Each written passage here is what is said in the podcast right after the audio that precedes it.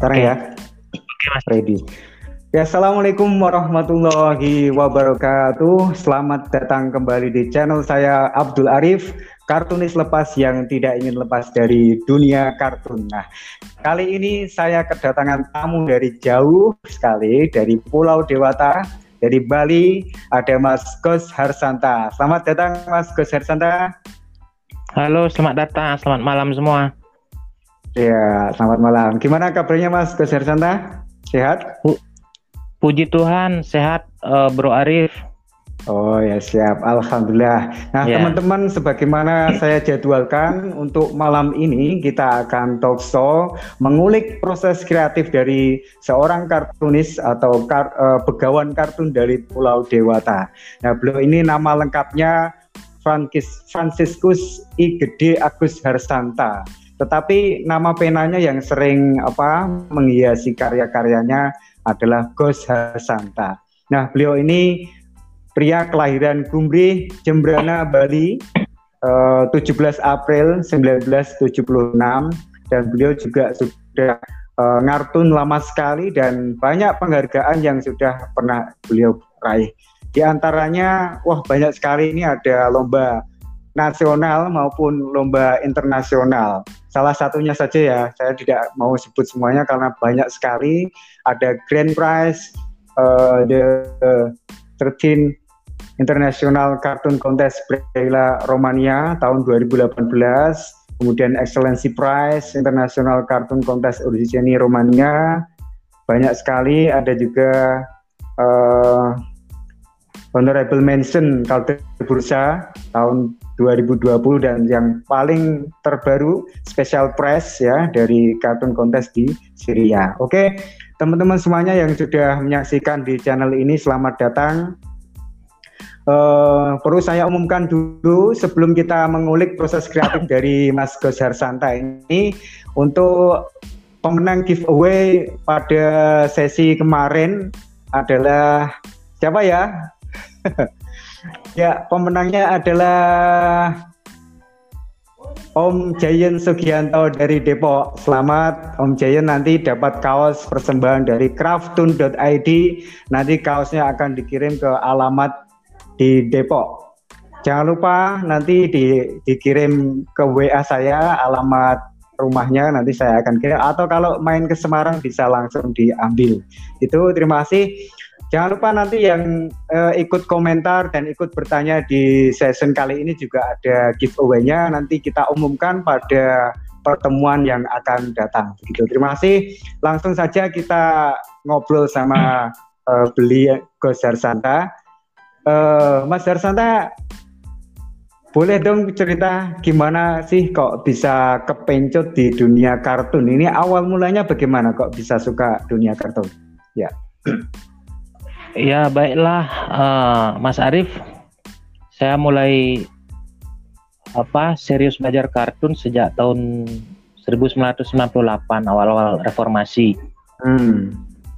Uh, walaupun sebenarnya bakat itu sudah saya bawa sejak lahir, tetapi sebelum menekuni kartun saya lebih senang untuk apa uh, urusan kebugaran. Saya senang Hmm. bentuk badan apa gitu. Oh, gitu. Nah, Kadang-kadang juga Main ke game ya berarti ya. iya seperti itu Pak. Terus sekitar tahun 98 saya kenal kartunis senior Bali, sekarang udah Hmm. almarhum Om Cece Hmm. Riberu. Ya. Nah, dari situ saya mulai belajar ngartun dan di situ apa merasakan ketenangan eh, setelah ngartun saya eh, apa perasaan selama selama ini selama menekuni apa itu olahraga itu kok nggak nggak senang sekarang Hmm. itu kan lama sekali ya saya dari melemaskan otot atau apa itu Iya. kan nah awal-awal ngartun itu satu tahun kemudian tahun 99 ada lomba di harian Denpasar Pos Hmm. terus saya mencoba ikut dan langsung jadi juara satu Hmm. Wah, Nah. mantap ya. Hmm. terus saya mulai serius menekuninya sampai sekarang Hmm, oke okay, oke. Okay. Jadi ada sosok kartunis CC Riberu ya yang kemudian mengajak Beli Harsanta ini uh, terjun di dunia kartun. Mungkin bisa diceritakan sekilas uh, sosok CC Riberu ini siapa sih di Bali seperti itu? Almarhum CC sebelumnya seorang petinju Bali, uh, Mas Arif. Uh, terus dari petinju dia ekstrim sekali, banting setir jadi itu kartunis. Saya sering uh, sebelumnya saya sering lihat kartun-kartun dia di Harian Bali Pos dan Harian Nusa. Terus karena waktu itu saya uh, bekerja juga hmm. sebagai usaha di sebuah SMP swasta. Kebetulan kakaknya Om CC itu kerja di situ. Oh gitu. Jadi, akhirnya dari dia mengenalkan saya, terus saya sering main ke situ. Nah dari situ mulai belajar gambar karakter terus kartun editorial gitu mm -hmm. nah gitu Pak Arif oke siap jadi beliau juga kartunis ya di media tadi media Bali ya berarti Bali Pos ya di Pos nah. dan Nusa oke nah kalau beli Hasanta sendiri tadi sempat cerita kalau sempat uh, menekuni kebugaran kemudian beralih banting setir ke dunia kartun. Jadi ya. dua hal ini kan memang uh, sangat berbeda sekali ya dunia fisik dan dunia kreativitas ya. Uh, kalau boleh tahu apakah langsung ditinggalkan begitu juga uh, begitu saja atau bagaimana waktu itu untuk kebugaran itu? Ya apa ya uh, dulu pingin sih uh, ada ada niat juga jadi petinju gitu kan tetapi hmm. uh, tawaran kan tidak seperti sekarang seperti TV-TV hmm. menggelar apa itu kan yeah. ya, batas ikut nge-gym kayak gitu hmm. terus olahraga-olahraga apa angkat beban sebatas itu aja oh, tapi itu. dalam perjalanannya kan punya badan seperti itu kan biasa petantang petenteng kan kalau di jalan Nah, keren ya. Iya, sering sering juga terjadi benturan begitu. Akhirnya hmm. justru tidak pernah merasakan ketenangan. Saya merasa terancam hmm. terus. Nah, justru sekarang setelah apa menjadi seorang kartunis, saya lebih tenang. Tetapi proses biar bisa jadi seperti sekarang kan panjang sekali Iya betul. Jadi dari karakter keras begitu menjadi karakter sebenarnya sih sekarang juga keras, cuman hmm. lebih ke kekerasan berpikir ya karena kartun kan seni hmm. berpikir. Gitu. Oke, menarik sekali ya transformasi dari kegiatan kebugaran yang notabene kegiatan fisik kemudian beralih ke dunia kreatif kartun dan ini juga tantangannya juga banyak harus menggali ide ya yang melibatkan pikiran dan Mas Harsanta ternyata bisa melakukannya. Itu belajarnya bagaimana Mas itu Mas? Kalau boleh tahu Mas. Uh, apa ya karena sudah bakat ya bakat sejak lahir jadi tidak tidak terlalu sulit. Kalau urusan tenis bisa dipelajari dari Om Cece itu kan saya banyak belajar. Tetapi yang perlu perjuangan ekstra itu kan memvisualisasi peristiwa iya. uh, karena uh, apa editorial kartun kan juga pada umumnya dari kita harus menggambar peristiwa-peristiwa aktual yang terjadi hmm. itu ya siap oke Mas Hersanta ini sudah ada beberapa teman yang sudah menyapa ada Mas Edi Dharma dari Jambi ada Nyoman Sukadana, selamat deh. Kemudian ada juga Mas Justinus Anang Jatmiko dari Ngablak, Magelang, Jawa Tengah. Nah ini sudah ada pertanyaan tapi kita keep dulu, kita ngobrol dulu nanti setelah 10 menit kita baru uh, tanya jawab gitu. Nah okay. satu lagi ini uh, Mas Harsanta juga pernah bergelut di media massa ya. Bisa diceritakan Mas waktu di media seperti apa? Mungkin. Oh, baik, uh, Mas Arif. Ya.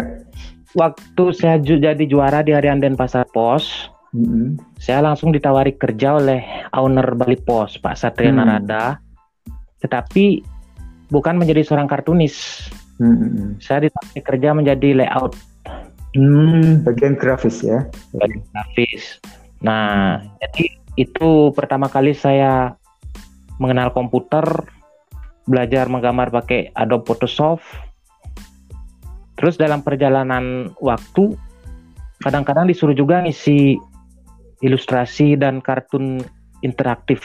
Hmm, ya, ya, ya. Itu berapa lama Mas Sandra di media itu? Saya kerja di kelompok media Bali Pos selama 18 tahun sejak tahun 99 sampai kemarin keluar tahun 2018. 2018 ya. Oh, oh baru kemarin berarti ya udah nah, keluar ya. Dua hmm. tahunan. Kenapa memutuskan keluar dari media Mas Sandra? Uh, salah satunya karena tidak diberi ngartun lagi karena oh, gitu. apa uh, uh, kadang-kadang kartun kita nggak dimuat karena alasan iklan kan hmm ya ya terlalu lama kerja teknis itu kan memengaruhi imajinasi juga hmm. gitu ya memang yang dialami oleh pelihara Santa ini juga dialami oleh media-media lain ya. Sekarang juga ruang-ruang kartun, ruang-ruang kreatif sudah semakin menipis. Hanya beberapa media yang masih bertahan menyediakan uh, ruangnya, kolom-kolom kartun untuk uh, teman-teman kartunis. Ya itu memang sudah sudah uh, apa? Sudah kita ketahui bersama sih, memang seperti itu sih ya. Tapi uh, kenapa kira-kira ada harapan apa ketika uh, Mas Hersanta memutuskan keluar dari media ini? Saya tipe orang optimis, Mas Arif. Hmm, siap. Nah, karena apa? Sejak masih kerja pun saya sudah sering ikut lomba, tetapi apa pencapaian itu paling mentok hanya di final. Hmm, ya, Terus ya. kemenangan ma, apa kemenangan duit money prize pertama saya 2018 itu sebulan setelah hmm. saya keluar hmm. itu nah 500 dolar di Australia dapat merit award nah dari situ apa harapan dan optimisme itu bangkit oh hmm. ternyata bisa nah setelah setelah Australia bulan berikutnya yaitu Bralia tadi saya dapat grand prize hmm. gitu terus mantap ya. walaupun ya. tidak tidak sepenuhnya dari kartun ya saya juga nyablon baju-baju rohani. Hmm, oke. Okay. Jadi tetap ada sampingan juga ya untuk apa uh, usaha ya berarti ya. Oke. Okay. Oh ya, tetap ada Mas Arif. Iya. Ya memang terjun di apa dunia kontes juga sangat kompetitif ya, tapi memang uh, teman-teman kartunis juga harus bisa hidup di sana karena bagaimanapun kontes dalam bentuk apa pun memang sangat menjanjikan. Sepak bola kontesnya juga sangat menjanjikan. Kemudian kita sebagai teman-teman kreatif kartun juga memang harus uh, bisa mewarnainya juga. Teman-teman ini Indonesia salah satunya Liar Santa ini memang sering ikut kontes dan namanya selalu tampil di list partisipan kontes internasional. Keren ya ini. Ya. Oke Mas Santa ini ada beberapa pertanyaan sebelum kita lanjutkan ngobrol lagi ada dari Mas Edi Dharma Jambi mau tanya nih gimana cara menjaring ide dan tips biar kartun kita itu tidak serupa atau beda dengan karya kartunis di dunia. Kadang kan ada similar gitu Mas Hersanta. Nah ini biar iya. nggak yeah. similar bagaimana Mas Hersanta? Mungkin bisa dijelaskan. Halo Bro Edi. Ya. Yeah. Kalau saya, saya rajin melihat melihat-lihat kartun orang lain ya. Misalnya ada lomba dengan tema tertentu. Terus sebelum saya memutuskan menggambar, saya browsing dulu sebanyak-banyaknya. Terus kalau untuk mencari ide agar tidak similar, ya kita, eh kalau saya, eh, prinsip saya berpikir yang tidak biasa. Itu aja. Berpikir tidak biasa itu bagaimana Mas Rasanda? Uh, kalau saya menerjemahkannya dengan logika terbalik, Mas. Hmm, Jadi gitu ya. misalnya tema peace gitu kan perdamaian. Hmm. Jadi saya berusaha membuat gambar aneh itu kan karena Hmm. simbol-simbol umum yang dipakai kan burung merpati sama apa eh, daun zaitun itu kan pada umumnya. Hmm. Oke. Kita bisa juga pakai merpati itu cuman dengan dengan apa bisa diganti daun zaitunnya dengan apa mungkin dengan peluru kita sekaligus menyindir perdamaian itu sendiri. Hmm, Oke, siap. Jadi memang harus sering melihat koleksi karya teman-teman ya di dunia ya. Ada katalog, kita harus rajin-rajin melihat karya, kemudian di kontes, di pameran juga kita harus sering aktif melihat karya-karya mereka. Dan yang terpenting dari Beli Harsanta ini adalah berpikir out of the box. Jadi berpikir yang tidak common sense ya. Kita berpikir yang berbeda seperti itu Mas Edi Dharma. Eh, ini ada lagi salam dari Mas Justinus Anang Jatmiko. Terus Ya. almarhum Cece Riberu kan petinju nih. Kamu kepingin belajar kartun bukan belajar tinju kan? ini aja, ya cuk aja. Oke. Kemudian ada ada Nyoman Sukadana waktu mau jadi petinju tidak direstui sama mama. Itu bapak saya, Bro Arif. Iya. oh iya. Siap, siap. Oke. Oke, ini ada Theo Theo Balat Channel. Bravo Bang Agus Harsanta, semangat. Karya kartunmu luar biasa. Saya mau tanya soal kartun. Gimana cara menghadirkan ide untuk sebuah kartun? Nah, tadi kalau kita biar aman tidak sama, sekarang menghadirkan ide untuk kartun ini bagaimana Bang Harsanta ini? Menghadirkan ide. Jadi, halo Bro, Bro Theo, aku ralat sedikit. Iya. Eh, kita tidak pernah bisa menghadirkan ide. Ide itu kita ciptakan, Bro. Hmm, mantap, Hmm. siap. Nah, itu dari jadi begini. Kalau kita bisa menciptakan ide, kita nggak nggak perlu lagi menjangkau sangat tinggi karena dari hal sederhana pun bisa jadi ide-ide yang luar biasa. Gitu, Bro.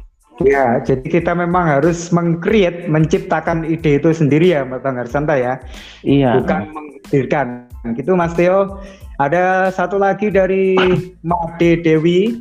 Jadi ingat dulu pengen jadi petinju gara-gara kalah menang tetap dapat uang, tetap semangat kakakku sayang. Ini saudara ya Bang Harsanta ya? Iya, Oke. saudari. Oh, saudari, oke. Ya ini ada jempol juga dari Pak Jitet Kestana. Salam buat Pak Jitet. Selamat istirahat Pak Jitet sambil menyaksikan talkshow bersama Gus Harsanta. Oke, sambil menunggu pertanyaan yang lain, saya umumkan kembali untuk pemenang giveaway eh, talkshow kemarin adalah Om Jayan Sugianto dari Depok. Kemarin dia bertanya kepada Mas Joko Susilo tentang bagaimana sih kiat mengejar deadline yang sangat mepet dan Mas Joko memberikan resep rahasianya untuk biar bisa tetap produktif dengan deadline yang ketat. Nah, selamat buat Mas Om Jayan dari Depok dapat hadiah dari craftun.id kaos t-shirt nanti bisa di, di WA kan alamat rumahnya atau kalau mampir ke Semarang nanti bisa diambil langsung gitu. Oke kita lanjut ngobrol sama Mas Kursan Santa. Eh, Mas Harsanta ini tadi setelah eh, memutuskan resign dari media, kemudian bergelut di kontes kartun internasional. Kalau boleh tahu Mas Harsanta, kontes kartun internasional yang Mas Harsanta ikuti itu seperti apa sih? Kalau boleh tahu, biar teman-teman yang belum pernah ikut juga bisa mengikuti juga seperti itu. Oke. Kontes kartun dunia itu ajang kita menunjukkan ekspresi kita kepada dunia. Dan itu juga kesempatan kita untuk go internasional. Tetapi eh, saya pribadi itu awal-awal susah saya lakukan karena saya dalam pakem kartun editorial dan lokal. Hmm. Nah, itu saya ngartun di media kan terbiasa pakai balon teks, pakai tulisan. Oh, iya, siap. Sementara ketika kita ikut kontes internasional itu kan rata-rata without text kan. Mm-mm. Nah, tanpa itu itu susah karena murni-murni harus visual. Kemampuan kita memvisualisasi. Gitu. Oke. Terus bagaimana biar bisa menyesuaikan itu, Bang Santa? Biar bisa menyesuaikan. Pertama ya jelas waktu Mas Arif. Saya saya pun Mm-mm. mulai ikut kontes dunia ini sejak 2015. Hmm. Baru disebut-sebut nama di final itu 2017. Jadi sekitar empat tahun. Empat tahun saya bar, meraba-raba, meraba-raba apa eh, selera juri. Tapi Itu. sekarang sudah ketemu ya, Bang Santa ya, sudah ketemu yang diharapkan juri itu seperti apa gitu ya. Puji Tuhan, sebagian besar sudah eh, Mas Arif. Tapi beberapa event tuh memang nggak pernah menang sampai sekarang saya tuh saya dendam sekali.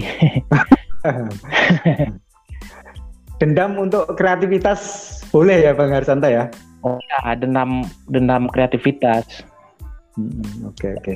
Oh, oh iya Bang Harsanta, saya sering mengikuti karya-karya Bang Harsanta nih di beberapa kontes, terutama saya kok sering melihat eh, icon-icon atau karakter-karakternya itu kok kebanyakan perempuan ya. Kenapa Bang Harsanta mungkin ada interest sendiri dengan tokoh perempuan atau punya semacam eh, apa ya advokasi untuk perempuan atau bagaimana? Bisa diceritakan mungkin? Pertama saya emang suka perempuan Mas Arif. Wah mantap. Ya eh, suka dalam arti suka suka yang positif ya. Mm-mm. Terus yang kedua ya nggak nggak tahu juga kenapa setiap gambar robek perempuan suka sekali gitu loh. Jadi ada gairah, Hmm. gairah yang positif lagi. Ini bukan gairah yang aneh-aneh. Mm-mm. Tuh. Tapi Halo? memang tiap kontes kepengen ada tokoh perempuan gitu ya, Bang Santa ya. Enggak, saya saya sebenarnya menikmati tema apa aja. Hmm. Tapi begitu ada tema yang menyangkut perempuan, ya nggak tahu ada keindahan di situ. Ah, ya siap. Ya, siap. murni keindahan, Pak. Oke, siap. Jadi memang apa ya punya eh apa interest tersendiri ya di sana ya, memang ya. Seperti teman-teman Iya. yang lain juga ada yang suka perdamaian dan lain-lain kayak gitu. Oke, Iya. Bang Harisanta dari sekian kontes ini kan sudah banyak penghargaan yang sudah diraih. Kalau dari sekian penghargaan itu yang paling berkesan bagi Bang Harisanta itu yang mana? Ya jelas kemenangan uang pertama kali di Australia, Mas Arif. Hmm, Itu apa kepercayaan diri itu langsung melambung. Terus bulan berikutnya disusul Braila. Braila dapat grand prize. mm, Tapi mm. semua kemenangan itu pun berkesan. Masuk finalnya berkesan sekali. Hmm, hmm, hmm. Itu Ada dia berapa itu Bang Harisanta waktu di Australia? Australia dapat 500 dolar Australia. Terus Hmm. Di Braila itu Rumania dapat 1.500 euro. Kalau dirupiahkan sekitar 26 juta. Nah terus kemarin di Turki itu aku nggak dapat hadiah duit, cuman dapat Hmm. ditanggung perjalanan sama dapat piala. Hmm. Oke, itu yang ketemu Mr. Metin Pek itu ya waktu Ah, di Met- Turki itu ya. Mr. Metin Pecker, iya. Heeh. Oh, Bang Harisanta ini kan sudah ketemu dengan teman-teman kartunis dunia juga waktu di Iya. Turki ketemu eh, Mr. Metin Packer dan mungkin teman-teman yang lainnya. Mungkin bisa diceritakan ke teman-teman Harisanta kalau di sebagai kartunis di eh, dunia gitu. Eh, gimana Mas? Ini putus tadi? Eh, mungkin bisa cerita pengalaman waktu ke diundang ke Turki, ketemu teman-teman kartunis di Turki, ada Pak Metin Becker dan teman-teman yang lain. Diceritakan Ah. eh, pengalamannya. Waktu itu saya ketemu kartunis Iran dan Turki dan dari Rusia. dan hmm. rata-rata saya kenal karya mereka dari Facebook. Kami berteman di Facebook. Hmm. Saya ketemu saja Rafei, terus dia menghadiahi saya uh, katalog sama dia bawakan saya rokok dari dari Iran. Nah, terus hmm. Mikhail Zlakovsky itu yang Rusia, kita hanya cerita-cerita. Terus si Musa Keklik yang dari Turki cerita banyak hmm. dengan ternyata dia selama ini memperhatikan gambar-gambar saya di Facebook. Oh, mantap ya. Mm. Siap.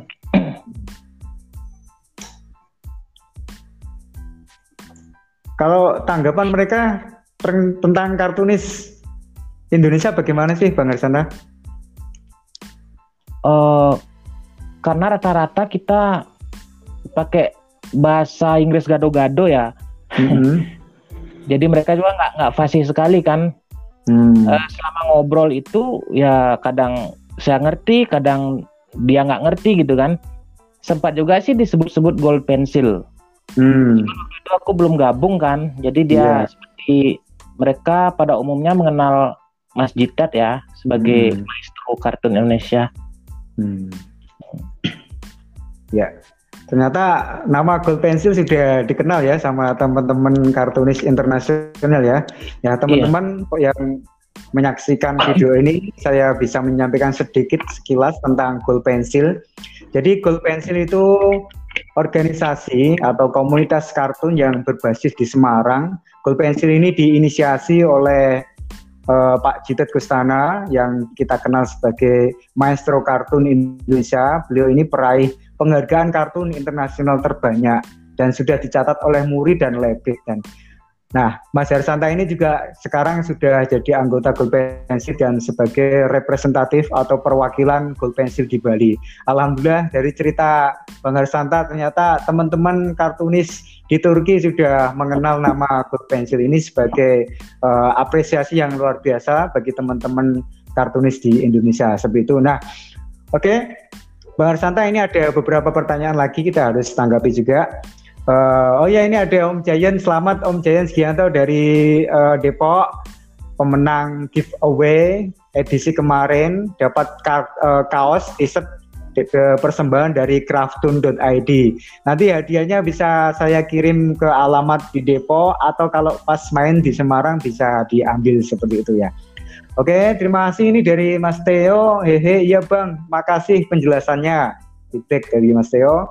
Pertanyaan dari Om Jayen, Beli Harsanta, bagaimana ide-idenya begitu lancar ketika kartun figurnya perempuan? Apakah ada tip khusus atau ada pengalaman pribadi? Ya, ini mungkin bisa menambah yang tadi nih.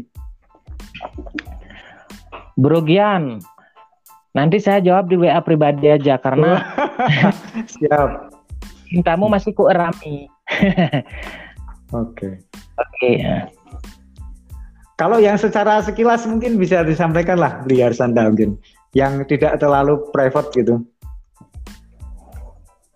Uh, sebenarnya bukan hanya objek perempuan ya dalam segala tema pun saya selalu semangat karena dasarnya memang suka kompetisi Mas Mas Arif.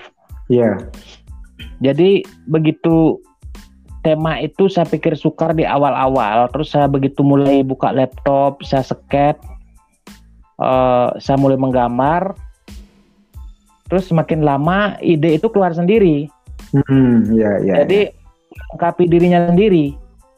Jadi kadang saya setelah gambar itu jadi saya pun tidak ngerti loh kok bisa jadi seperti ini? Tidak sesuai konsep awal. Hmm. jadi apa bahkan melebihi ekspektasi saya sendiri. Hmm. Karena ada proses apa perenungan itu ya setelah dari awal sampai yang ke beberapa karya berikutnya ya. Mungkin ya. Bagi saya ngartun itu juga punya dimensi spiritual. Mm-hmm. Jadi tidak murni masalah tenis. Jadi bagaimana kita berjam-jam konsentrasi itu, kita kan sebenarnya meditasi itu. Hmm. Dalam meditasi kita nggak nggak pernah menyadari kekuatan kalau orang sekarang nyebut inner power itu keluar. Ya mungkin seperti itu, Bro Arif. Ya, penjelasannya Biar Santa sangat spiritual sekali ini.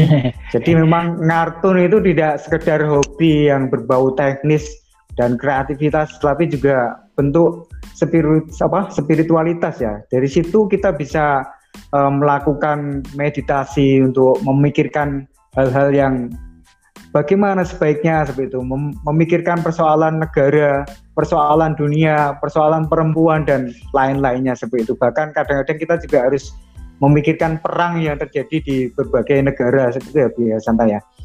Ini ada tanggapan juga dari Nyoman Sukadana, berjuanglah terus walaupun belum dikenal di daerahmu, karena seorang nabi pun tidak dikenal di daerahnya sendiri. Tuhan bersamamu, ya Santa. Oke. Ada lagi dari Mas Joko Susilo dari Kendal. Mantap Lihar Santa. Salam dari Kendal. Oke. Oke, beli kita mungkin bisa lanjut nih untuk obrolan. Kira-kira beli Harsanta kalau boleh dong cerita kondisi uh, apa iklim kartun di Bali. Mungkin teman-teman yang ada di Semarang, Depok, Jakarta dan Kendal dan sekitarnya yang menyaksikan video ini juga bisa tahu sekarang perkembangan kartun di Bali seperti apa sih? Kalau dulu kita pernah mengenal ada uh, museum kartun di sana dan teman-teman kartunis juga banyak di sana. Monggo beli Harsanda. Baik Mas Arif, uh, sepertinya untuk kartun perlu perjuangan ekstra keras untuk bisa sekedar eksis di Bali. Karena kami di Bali seperti kita tahu yang mengemuka itu seni tradisi. Mm-hmm. Seni festival seperti tari, gamelan, lukisan. Kartun selama ini paling-paling dipamerkan pas pesta seni Bali. Itu pun mm. ke tahun jumlah peminatnya nggak nggak pernah meningkat, itu itu aja. Mm-hmm. Boleh dikatakan untuk seni kartun uh, habitatnya bukan di Bali, tetapi bukan berarti nggak bisa dikembangkan, tapi perlu uh, apa usaha ekstra, ekstra keras. Mm-hmm. Kalau sejauh ini gerakan teman-teman kartunis bagaimana, Bang Harsana di di sana di Bali? Kalau kami di Bali, pada umumnya teman-teman senior itu jalan sendiri-sendiri. Mm-hmm ya karena beda zaman mungkin ya ya seangkatan saya pun sekarang di Bali saya nggak kenal hmm.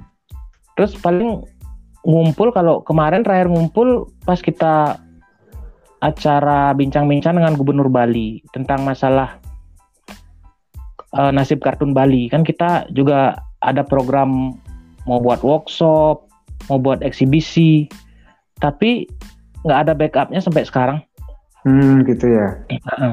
Oke, okay. padahal udah udah audiensi bersama ya dengan Sudah. Uh, Pemda setempat ya. Hmm. Oke, okay. jadi tetapi nggak apa-apa. Uh, sekarang memang gerakan kartun tidak tidak apa ya tidak mempertimbangkan wilayah, tetapi kita sudah uh, apa bergerak di dunia global.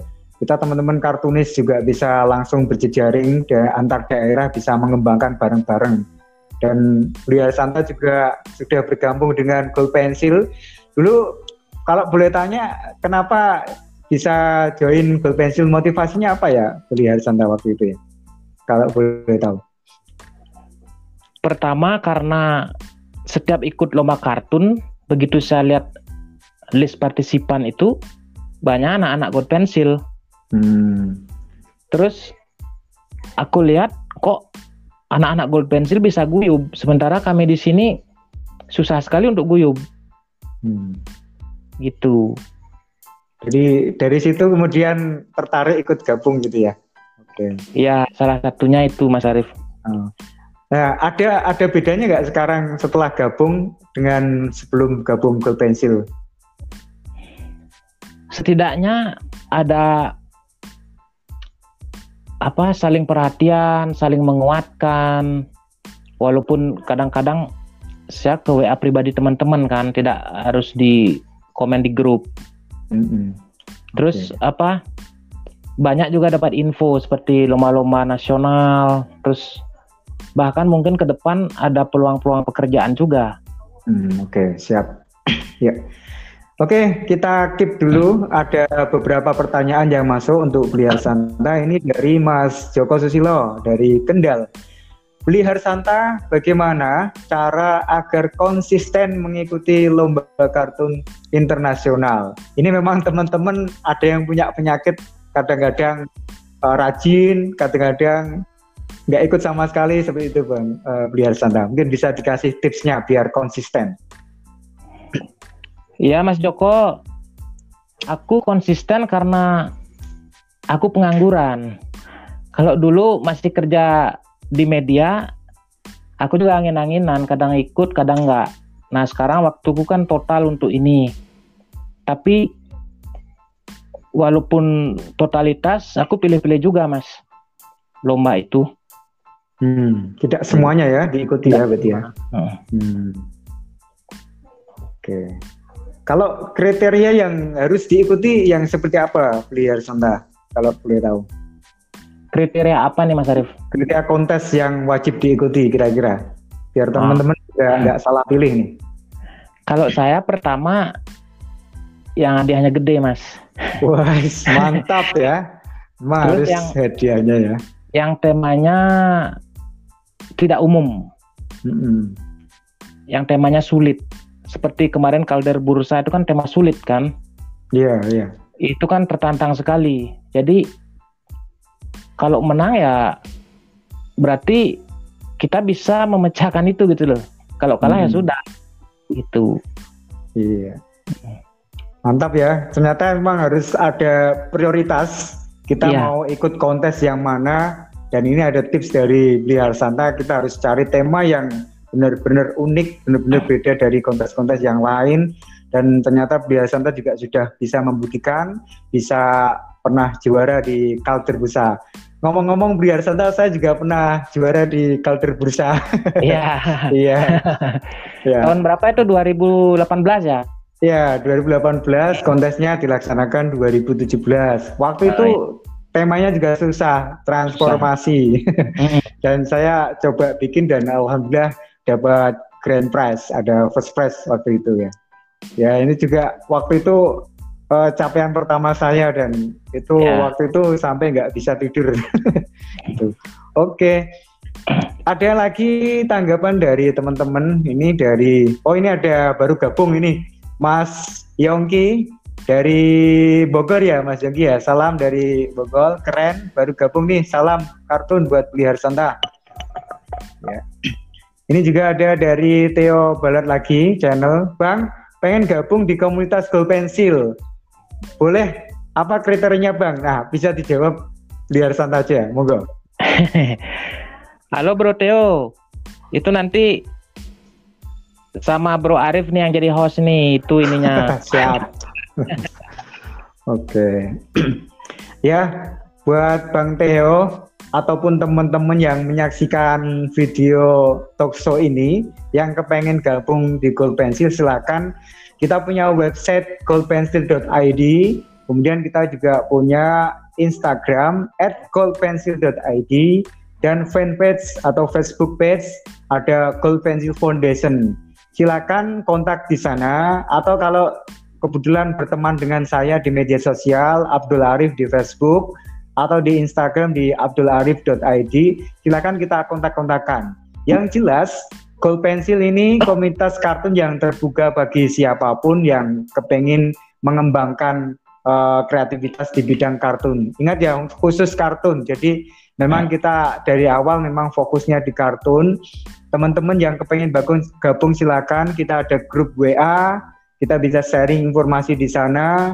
Kita juga punya website yang selalu update dengan informasi tentang kartun. Ada kontes kartun internasional, ada informasi residensi, ada informasi yang lainnya. Nah, silakan kontak yang saya sebutkan tadi atau bisa nanti setelah ini saya juga bisa menghubungi Bang Theo biar gabung. Tapi kemarin kita sepakati terakhir bahwa uh, ada salah satu syarat lagi bahwa teman-teman yang gabung di Kolpensi ini uh, tidak aktif di komunitas serupa. Jadi biar kita tidak ada konflik kepentingan karena kita se se uh, sebenarnya punya misi yang sama. Jadi sebenarnya bisa bersinergi.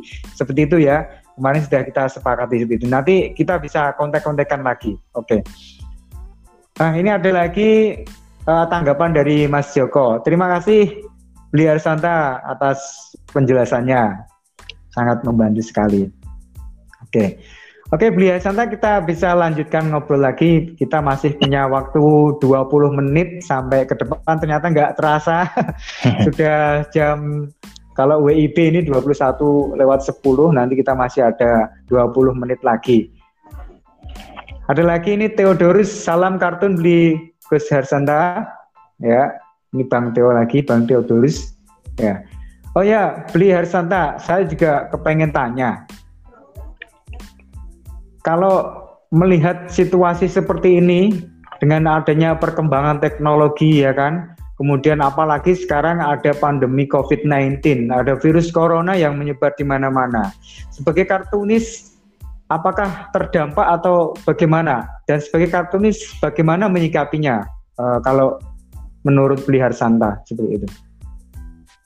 Secara ekonomi jelas terdampak, tetapi secara ide tidak justru saat sekarang ide ide mengalir deras Mas Arief.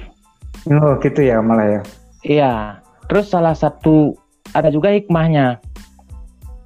Selama ini saya terus ikut lomba kartun jadi sempat melupakan sablon. Uh, ada beberapa baju saya yang tidak sempat saya jual. Nah hmm. sekarang kan lomba banyak dipending tuh resultnya. Yeah uh, life must go on kan kita butuh uang untuk sehari-hari sementara tidak ada pendapatan jadilah hmm. itu kos-kos yang selama ini tidak sempat dijual saya jual sekarang online hmm gitu ya hmm. tapi peminatnya banyak ya bang Santa ya ya karena segmen saya khusus baju rohani dan kebetulan hmm. saya juga seorang pengurus di gereja ya saya hmm. todong itu mau beli ya. Yeah. Segmennya sudah jelas ya. Iya. Oke. Okay. Ya memang uh, apa sebagai kartunis memang kita harus punya apa spirit wirausaha. Ya teman-teman di Gold Pencil juga kita bekali dengan apa uh, pengetahuan tentang uh, kewirausahaan. Kemarin kita adakan workshop bersama dengan uh, uh, teman kita ada Mas Supriyadi Sukartun. Kita bisa kemarin sharing tentang bagaimana berwirausaha berbasis kartun. Kita bisa menjual karya, bisa membuat sesuatu yang uh, dari basis kartun sebenarnya. Teman-teman juga kartunis yang kebetulan menyaksikan ini juga bisa melakukan hal sama dan kebetulan Belia Santai ini punya usaha yang sudah uh, berjalan dan segmennya jelas, jadi itu bisa menjadi apa uh, penunjang untuk berkarya biar tidak tidak terbengkalai karyanya seperti itu. Nah ini ada feedback dari Theo Balat Channel. Terima kasih uh, Bang berdua. Oke, okay, sama-sama. Hmm. Oke. Okay. Ini ada lagi dari Mas Edi Dharma dari Jambi. Mantap triknya biar kartun nggak similar. Mudah-mudahan bisa juara bersama dan berangkat bersama. Amin. Iya, siap. Oke, kalau boleh tahu nih, biar santap Kira-kira harapannya ke depan untuk seni kartun terutama di Indonesia dari Beliau Santa sendiri seperti apa sih, Bang Arsana? Harapannya apa ya? Uh, lebih ke ini ke ke ide ya, bukan ke tenis hmm. lagi karena kartun tenis itu nomor sekian. Jadi hmm. selama ini kartun lebih ke sense of humor aja. Iya. Yeah. Melihat, melihat kondisi bangsa sekarang ini, mestinya lebih biar karya kita itu bersifat meditatif, meditatif sehingga penikmatnya bisa merenung dengan karya itu, tidak hmm. sekedar lagi. Jadi tidak sekedar hiburan, humor gitu ya, tetapi ada nuansa nilai yang ingin disampaikan oleh kartunis. Ya karena pada umumnya sekarang uh, salah satu contohnya pelaku korup pelaku korupsi itu kan seperti sudah mati rasa. Kalau kita sekarang mengkritik mereka mereka dengan kartun kartun-kartun lucu kan mereka imun kan? Mm -hmm, ya betul. Sekarang ya perlu kreativitas biar ya nggak perlu kalau saya cenderung yang kurang ajar tuh saya hina, hina tanda kutip ya. Jadi di situ ada kekerasan, kekerasan tanda kutip juga, mm-hmm. karena nggak bisa lagi dengan cara-cara normatif. Iya iya. Nah ini kan tidak banyak yang bisa melakukan seperti beli Harsanta, bisa memasukkan nilai-nilai seperti itu. Nah ini biar terbiasa ke arah sana bagaimana ya beli Harsanta ya?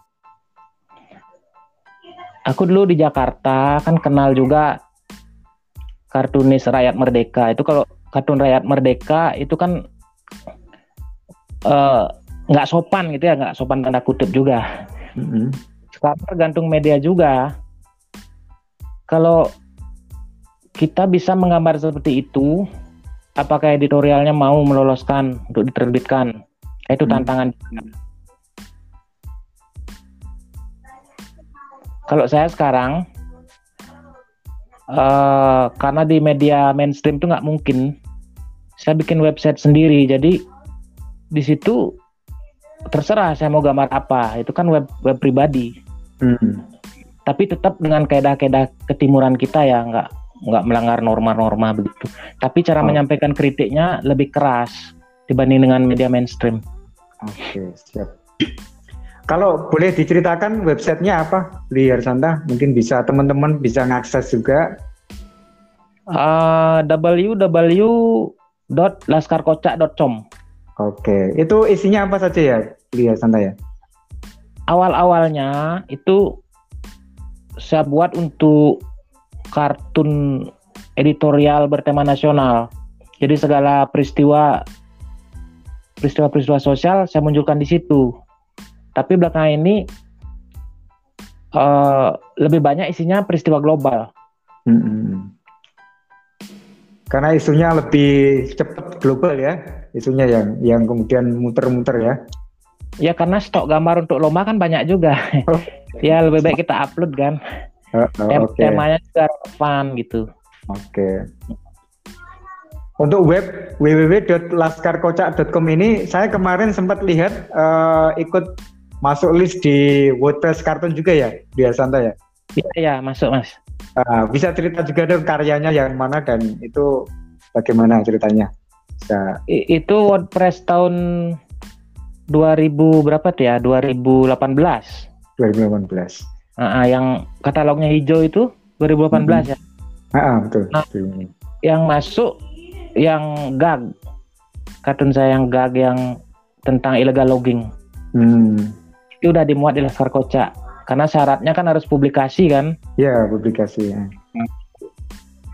Tapi tidak tidak masalah ya untuk nggak publikasi masalah. sendiri ya. Nggak masalah karena hmm. yang penting ada ada viewernya. Hmm.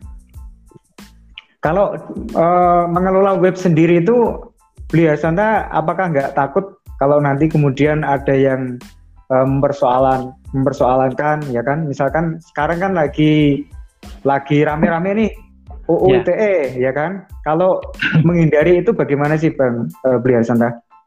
Kira-kira? uh, susah juga ya. Ya kita kalau saya sebisa mungkin saya tidak memainkan simbol agama atau uh, eksplor, eksplorasi cacat fisik itu saya hindari hmm. sekali atau pelecehan terhadap perempuan dan anak. Hmm. Kalau itu kita bisa lakukan, ya aman lah. Sampai sekarang aman, Mas. Iya, alhamdulillah ya. Hmm. Oke. Jadi teman-teman, memang uh, kartunis agak berat sekali untuk era sekarang. Apalagi kalau kita main di medsos ya, kita sharing karya juga harus hati-hati. Jangan sampai kemudian menyinggung sara ya kan, pornografi, kemudian uh, apa ujaran kebencian dan menyinggung kelompok minoritas seperti yang baru ini ada kawan youtuber yang kena kasus gara-gara apa menghina minoritas dan pranknya juga prank-prank sampah seperti itu. Nah itu harus kita hindari. Kita juga punya apa nilai-nilai ketimuran yang bisa kita manfaatkan untuk menyampaikan nilai-nilai seperti dalam kartun. Ini adalah dari Mas Yongki, Mas Yong Sikihong dari Bogor. Salam kenal beli. Mau izin tanya, bagaimana Beli Harsanta dalam mengembangkan dan menggali ide dalam mengikuti kontes-kontes lomba internasional untuk menciptakan kartu yang berkualitas. Dua, apakah ada tip-tipnya? Ini sebenarnya sudah dijelaskan di awal tadi ya. Cuma mungkin bisa ditambah tips lagi mungkin ke uh, teman-teman juga tambahan lagi. Selamat malam Mas Yongki. Saya kebetulan lama kerja di media, jadi saya terbiasa bikin kartun editorial itu sangat membantu saya.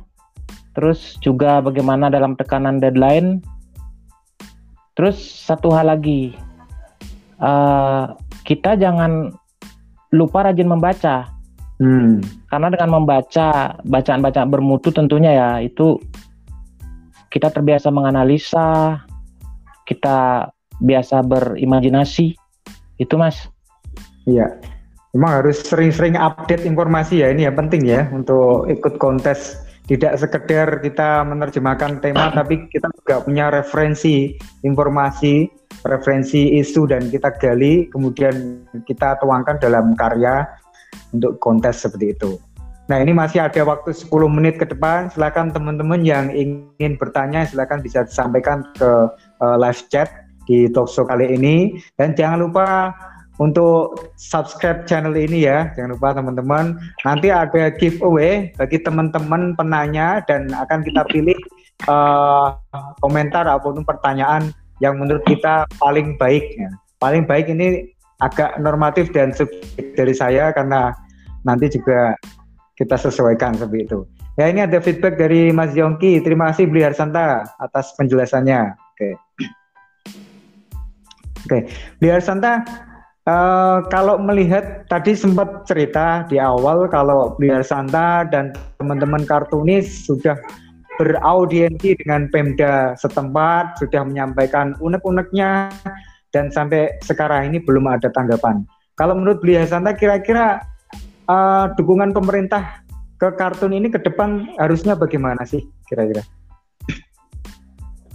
Ya paling tidak dipandanglah sejajar dengan seni yang lain, cabang seni yang lain.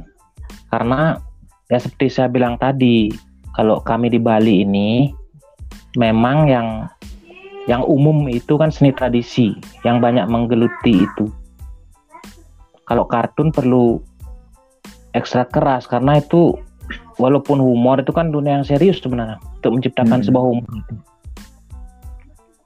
Jadi perlu lebih banyak pameran, workshop-workshop atau bentuk komunitas gitu. Oke, siap. Jadi memang dukungan perlu sekali ya untuk teman-teman kartunis ya. Apalagi kita juga kalau melihat teman-teman kartunis di beberapa negara juga mereka supportnya dari negara juga tinggi sekali ya. Di Portugal support untuk WordPress Cartoon bisa melaksanakan annual exhibition bisa tahunan ya.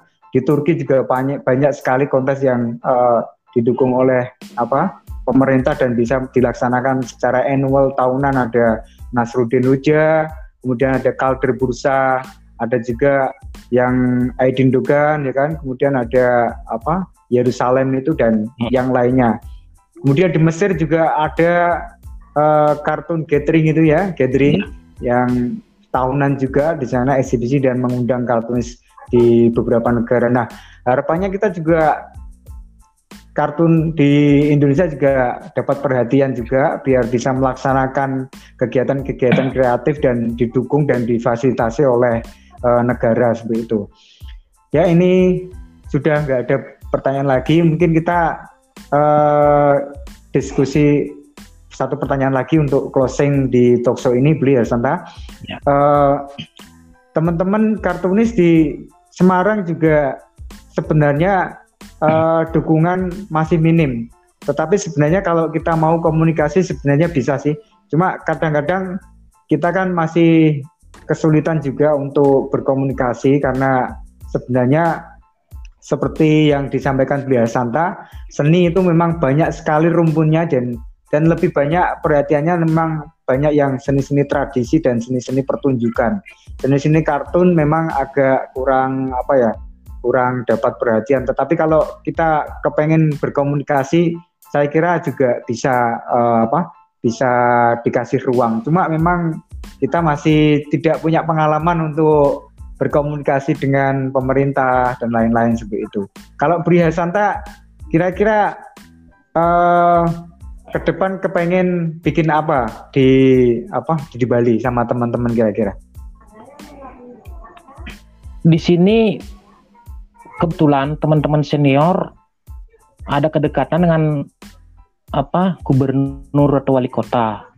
Kemarin waktu kita kumpul sempat mau menghidupkan lagi museum kartun tetapi tempatnya bukan tempat yang dulu kita pakai hmm. rencananya pakai salah satu ruangan di art center dan pasar terus nantinya kartun Bali terus aku sempat ngomong ya e, Pak kalau kita mau menggaungkan kartun khususnya kartun Bali ya dia harus bergaung juga secara internasional buatlah lomba-lomba dengan melibatkan Pemda tentunya dan sponsor-sponsor buat lomba berskala internasional dengan tema ya tema nasional misal korupsi begitu. Terus ya itu rapat pertama dan terakhir seperti saya bilang tadi nggak ada backupnya lagi. Hmm. Jadi Sampai... emang perlu jadi emang perlu usaha ekstra bukan hanya dari kartunis sendiri juga pejabat, masyarakat atau dunia usaha sebagai sponsor. Mm -hmm. Oke. Okay. Kalau sponsor di Bali susah nggak beli Harsenta? Selama ini kita pamerannya nggak ada sponsor. Dulu masih ada teman apa beli jenggo itu kan punya bogbog dia. Mm -hmm. Punya majalah bogbog. Nah, selama ini kan dia. Nah sekarang bogbog juga sudah tutup kan jadi tutupnya bogbog ya nggak ada lagi hmm. event-event itu pameran atau apa hmm. sekarang anu ya vakum ya untuk kegiatan eksibisi dan lain-lain ya terkait kartun ya eksibisi vakum tetapi kita masing-masing masih kartun kok tapi sendiri-sendiri hmm, gitu. Ya, ya. ada yang bikin kaos yang terima order lukis wajah. Banyak ada yang nyambi jadi penyanyi main teater. Hmm. oke siap. Oke Bliar Santa ini sudah nggak ada pertanyaan dari teman-teman lagi. Eh, teman-teman saya ingatkan yang menyaksikan talkshow kali ini silakan menyampaikan pertanyaan kepada Bliar Santa. Ini kartunis pegawan kartun dari Pulau Dewata dan sudah banyak koleksi penghargaan yang beliau raih dari mulai dari kontes nasional sampai kartun uh, kontes kartun internasional. Dan beliau juga sudah punya pengalaman di media massa dan sudah sering uh, apa uh, sharing juga. Kalau beli ya Santa uh, minat kartunis muda di Bali seperti apa ya beli? Kalau boleh tahu. Sebenarnya besar Mas Arief. Kemarin tahun 2018 waktu saya masih kerja di Bali Pos, saya juga sempat jadi juri karena hmm. Bali Pos Bali Pos bikin acara lomba kartun bertema menyongsong Bali tahun 2018. Itu itu pesertanya kan SMP, SMA, mahasiswa dan umum. Iya. Yeah. Sebenarnya antusias tinggi, cuman yang saya lihat selama penjurian khususnya di kalangan mahasiswa ya, mereka nggak bisa membedakan kartun dan poster. Hmm, iya, iya. Itu anak SMP dan SMA akhirnya saya memutuskan milih juara yang dari kategori SMA seorang cewek gambarnya memang luar biasa uh, dia bikin gambar orang Bali sembahyang dengan pakaian adat di atas tumpukan sampah tanpa kata-kata yeah, yeah, itu yeah. kan aktual sekali jadi uh, saya berpikir anak ini baru SMA udah punya pikiran seperti ini. Nah saya dulu SMA kelas 2 itu kan nggak nggak bisa belum bisa berpikir kritis seperti itu. Gitu mas. Oke siap. Jadi memang uh, apa antusiasnya juga tinggi ya. Kalau beli Santa ada nggak rencana ingin berbagi ilmu untuk teman-teman muda di sana? Kalau rencana sih nggak ada mas tetapi selama ini jika ada anak-anak muda yang main ke rumah minta diajarin bikin kartun ya saya ajarin cuman bukan teknis ya karena teknis saya kan juga rata-rata saya juga nggak ada hmm. basic akademis itu kan saya ajarkan mereka cara visualisasi materi. Misalnya main simbol, korupsi, hmm. atau apa itu. Oke. Okay, Lebih ke proses kreatifnya. Oke, siap. Oke, semoga ke depannya juga makin baik dan berkembang terus ya, Beliau Santa ya. Oke. Oke, Beliau Santa dan teman-teman yang menyaksikan talkshow malam ini tidak terasa kita sudah 60 menit dan seharus bagaimanapun harus kita akhiri dan terima kasih Beliau Santa sudah menyediakan waktu, sudah bersedia ngobrol bareng di talkshow Ramadan Kreatif kali ini. Semoga sehat selalu dan diberi kesuksesan dan kontesnya makin lancar ya santai ya. Oke, terima kasih juga kepada teman-teman yang sudah menyaksikan dan sudah memberikan pertanyaannya. Ya, saya sekali lagi saya sampaikan untuk pemenang giveaway periode kemarin yang kita pilih adalah uh, Bang Jayan Sugianto dari Depok. Silakan hadiahnya nanti akan saya kirim uh, ke alamat di Depok atau bisa kalau mampir ke Semarang bisa langsung diambil sendiri. Terima kasih dari saya kalau ada kata-kata yang uh, kurang pas dan keliru mohon maaf dan dari saya terima kasih. Assalamualaikum warahmatullahi wabarakatuh. Salam kreatif sejarah kartun Indonesia. Masih. Yeah.